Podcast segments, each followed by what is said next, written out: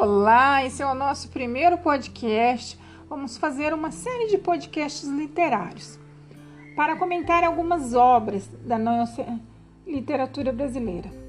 E nesse primeiro podcast, vamos comentar a obra Vidas Secas, do escritor Graciliano Ramos. Vamos comentar um pouco sobre a vida do autor, sobre a obra e também sobre o tipo de narrador. Graciliano Ramos nasceu em Alagoas, filho de, mais velho de uma família de classe média. Viveu em várias cidades do Nordeste. Na infância, ele teve dificuldades de convivências com o pai e com a mãe, eram muito rígidos e frios com ele. Esse relacionamento de Ramos com seus pais veio a tornar um livro intitulado Infância, obra com vários contos, entre os quais o autor narra um pouco do que foi sua infância, Outra obra de sua autoria que relata parte de sua vida é Memórias do Cárcere. Livro esse que o, que o escritor escreveu boa parte quando estava preso, mas essa obra só veio a ser publicada após a sua morte. Nesse mesmo sentido, trazendo um pouco de experiência de vida para a obra, Graciliano Ramos escreveu Vidas Secas. Essa obra foi inspirada nas experiências do autor durante sua infância, a qual passou boa parte, como já disse, no sertão. Vidas Secas é escrito em um período em que o Brasil e o mundo passavam por grandes turbulências. Os Estados Unidos viviam uma grande crise econômica, a Europa se recuperava da Primeira Guerra Mundial, o Brasil era comandado por Getúlio Vargas, que instalou o Estado Novo em 1937 um regime autoritário e anticomunista. Graciliano Ramos, que era influenciado pelo marxismo, chegou a ser preso nesse período, filiando-se ao Partido Comunista Brasileiro em 1945, vindo a ser também político. Em Vidas Secas, como já disse, o autor teve inspiração no sertão, sendo essa uma obra regionalista que nos apresenta uma escrita que se aproxima mais da fala, ao mesmo tempo que denuncia a miséria, a exploração. É um diferencial dessa obra. Ela pode ser lida a partir de qualquer capítulo, pois não existe uma sequência. Os capítulos são parecidos com contos, com narrativas próprias. Aliás, antes de ser publicado como romance, a obra foi publicada em partes, ou seja, capítulos eram publicados como se fossem contos mesmo, sendo que a primeira, o primeiro capítulo a ser publicado é o capítulo intitulado de Baleia. E como o sucesso dessa publicação foi tão grande, nasceu os demais capítulos, que ao total são 13. Todas as personagens principais do, do romance ganhou um capítulo próprio.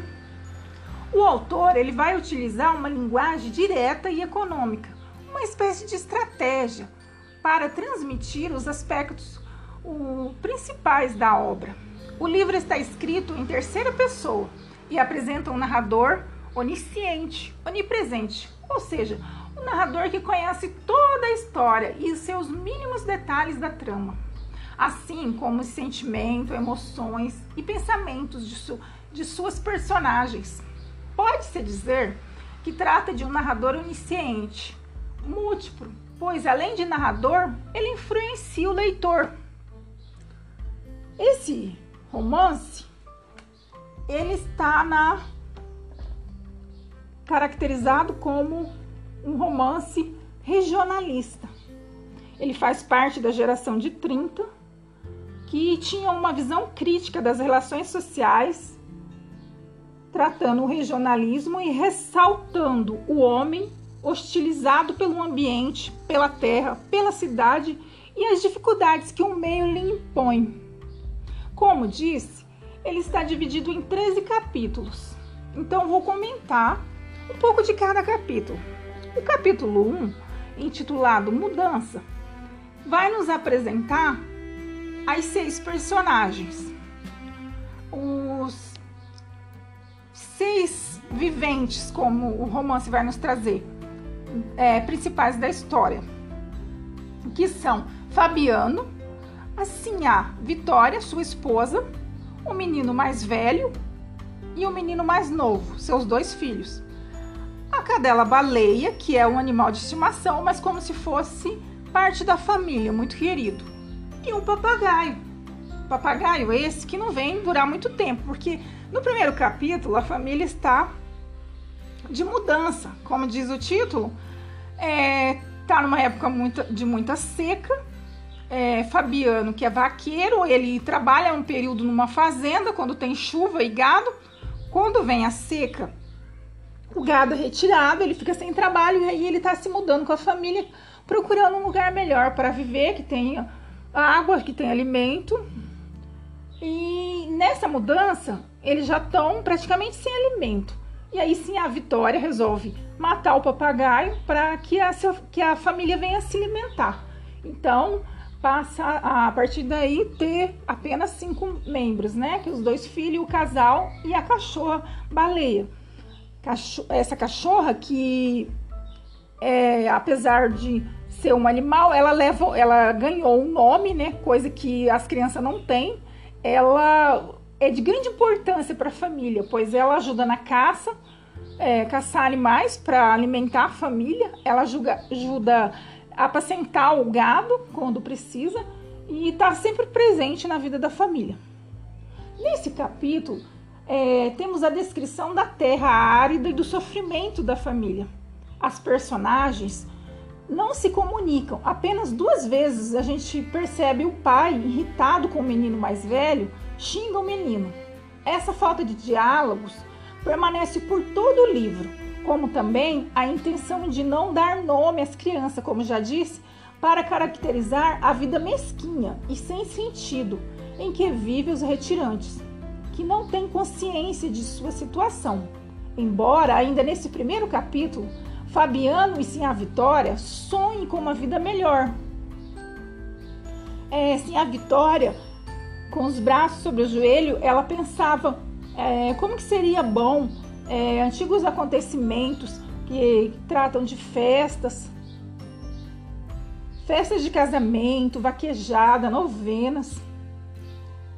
Já Fabiano, ao contrário da esposa, ele ele vinha sonhando com a esposa mais bem vestida, arrumada, é, os meninos que se podi, podiam se esponjar na terra fofa, numa vida melhor, com alimento, com cabras, é, com uma vida menos difícil do que aquela que eles têm, estão tendo no momento. Já no segundo capítulo, intitulado de Fabiano, é, vai nos mostrar Fabiano um homem embrutecido mas ainda capaz de analisar a si próprio. Ele tem a consciência de que mal sabe falar, embora ele admire as pessoas que sabem se expressar bem. E mas chega à conclusão de que ele não passa de um bicho.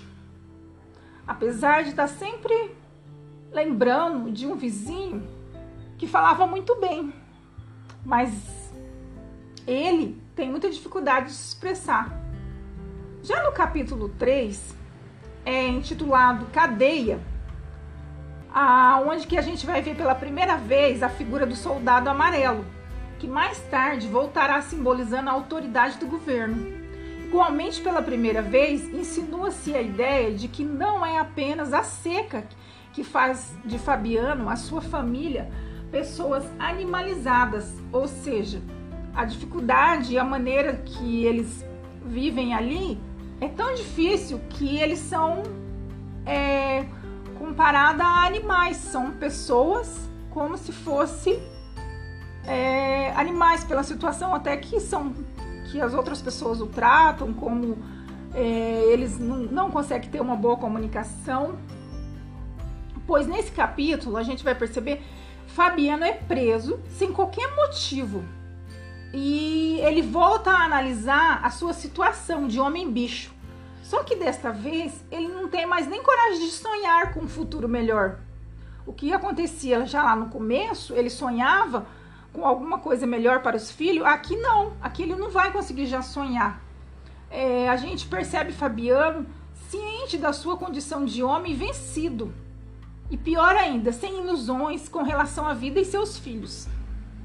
O capítulo 4, com o título de Sim a Vitória, é, a gente vai ver, a, ao contrário do marido, sim, a Vitória, ela sonha, e ela sonha muito com uma cama, uma cama de couro.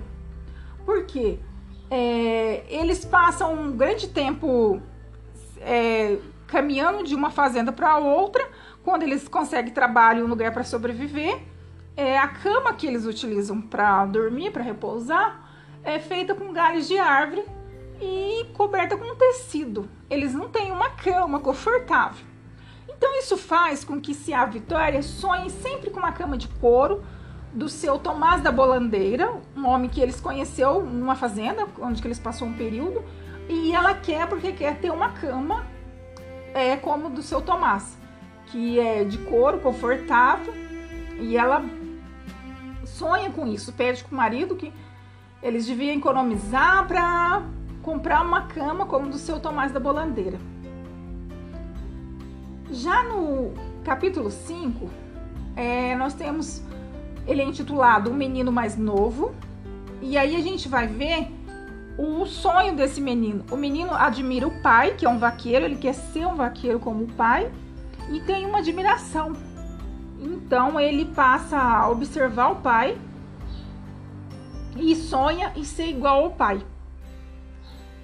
O capítulo 6, o menino mais velho, a gente percebe também esse mesmo esse personagem também tem um sonho e o sonho desse menino é descobrir o significado da palavra inferno, pois em uma determinada ocasião ele escuta a pronúncia dessa palavra e ele fica querendo descobrir a todo custo o que significa essa palavra.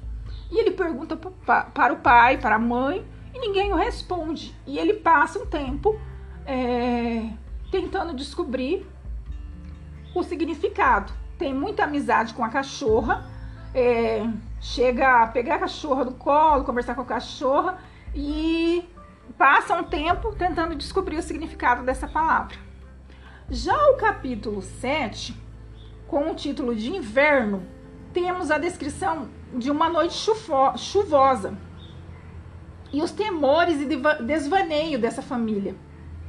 A chuva ela quase inunda a casa. E mas nesse período a família percebe que a chuva ela é, um, é uma coisa boa, o inverno é quando vem a, quando vem a chuva, significa que vai ter pastagem, vai ter alimento e vai ter trabalho. Mas com essa chuva forte, nesse capítulo, a família começa a imaginar que também logo vai chegar o período da seca, vai passar, a chuva vai acabar e vai voltar aquela miséria de antes tudo de novo, sem casa, sem alimento, sem destino. Já no capítulo 8, com é, o título de festa, a gente vai perceber é pela primeira vez essa família ela está se preparando para ir uma festa, uma festa de Natal que vai acontecer na cidade.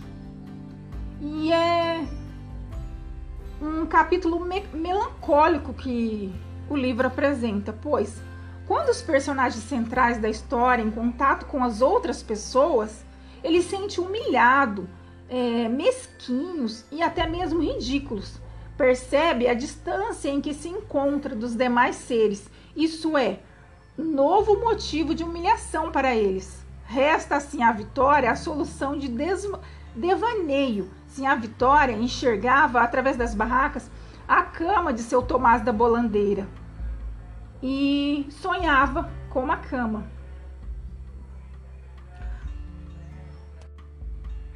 No capítulo 9, intitulado de Baleia, é, a gente vai ver a morte da cachorra-baleia. A cachorra se apresenta com uma doença de pele, ela está só couro e osso. E Fabiano percebe que ele precisa aliviar o sofrimento do animal. Então ele resolve que, como eles não têm condições, não tem como tratar o animal, que deve matar o animal. Então a mãe pega as crianças, leva para dentro de casa, tenta tampar os ouvidos das, das crianças. Enquanto eles choram, a mãe reza e chora. E o pai vai, pega a espingarda e vai para atirar no cachorro. Quando ele consegue atirar, a cachorra fica em agonizando, né, quase morte, e começa a sonhar como os demais membros da família. Ela sonha com um campo cheio de preás, gordo, e ela brincando com as crianças. E assim o animal se agoniza e morre. A gente percebe nesse capítulo que, além de sim a Vitória, Baleia é, é um das personagens que mais consegue elaborar seus damaneios, seus sonhos, né? E em sequência tem o capítulo 10, que, a, que tem o, o, título de Contas, e é, é outro capítulo melancólico do livro. É, sem o, o Fabiano, nesse capítulo, ele vai se conscientizar de que há um mundo de homens que, por possuir uma posição social diferente da dele, pode machucá-los. E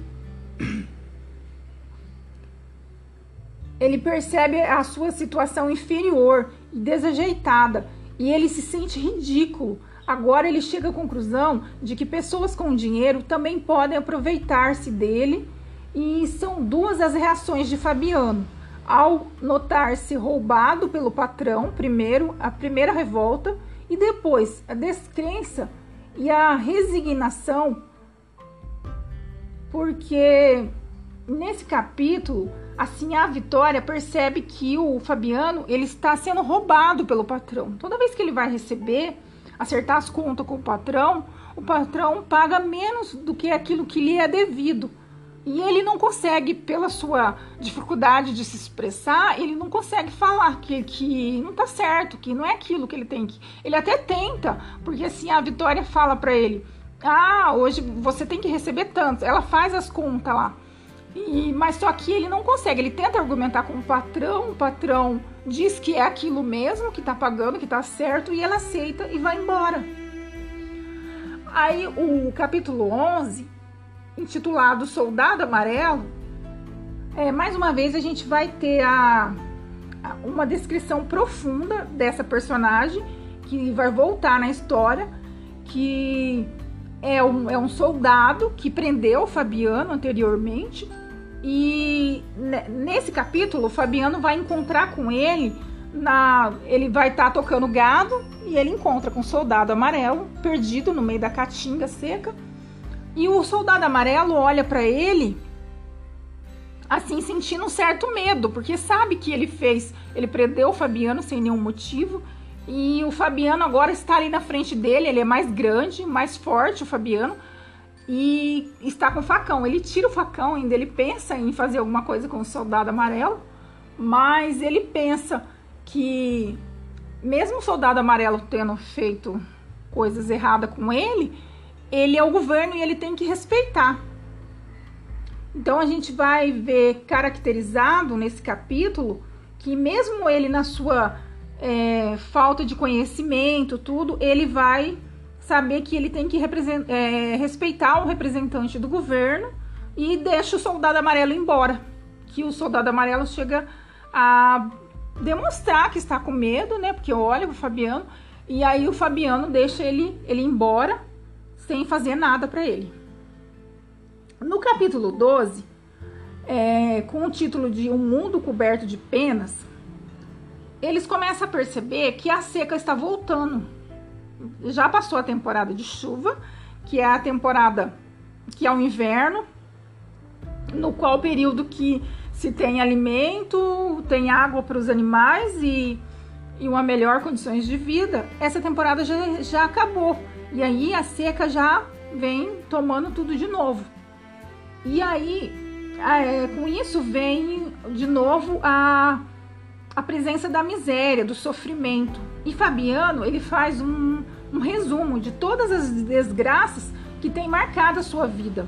Há muito, há muito tempo ele não sonha mais.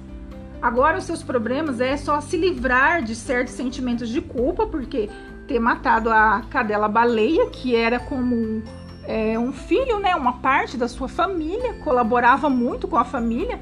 A cachorrinha ajudava a caçar alimentos, ajudava a tocar o gado, estava sempre com a família, então era uma parte da família, mas para terminar o sofrimento do animal ele teve que matar, então ele sente uma culpa e, e também há um sentimento que ele precisa agora procurar um novo rumo para sua família.